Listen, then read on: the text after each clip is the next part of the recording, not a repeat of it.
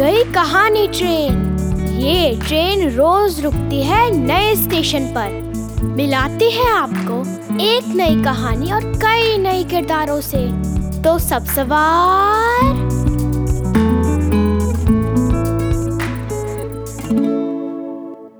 आज की हमारी कहानी है किताब सौ शब्दों की कहानियाँ से। कहानी का शीर्षक है चैंपियन और इसे लिखा है मुबशिर अली जैदी ने।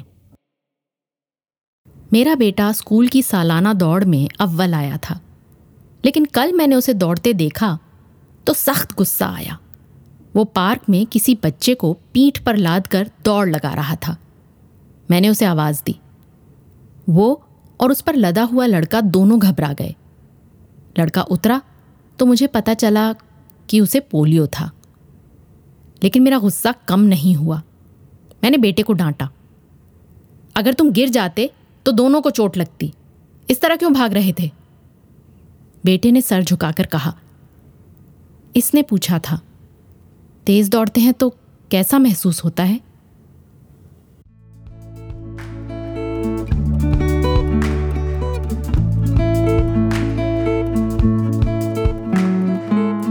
आशा है ये कहानी आपको पसंद आई होगी। ये कहानी आपके लिए लाए रेखता नई धारा और प्रथम।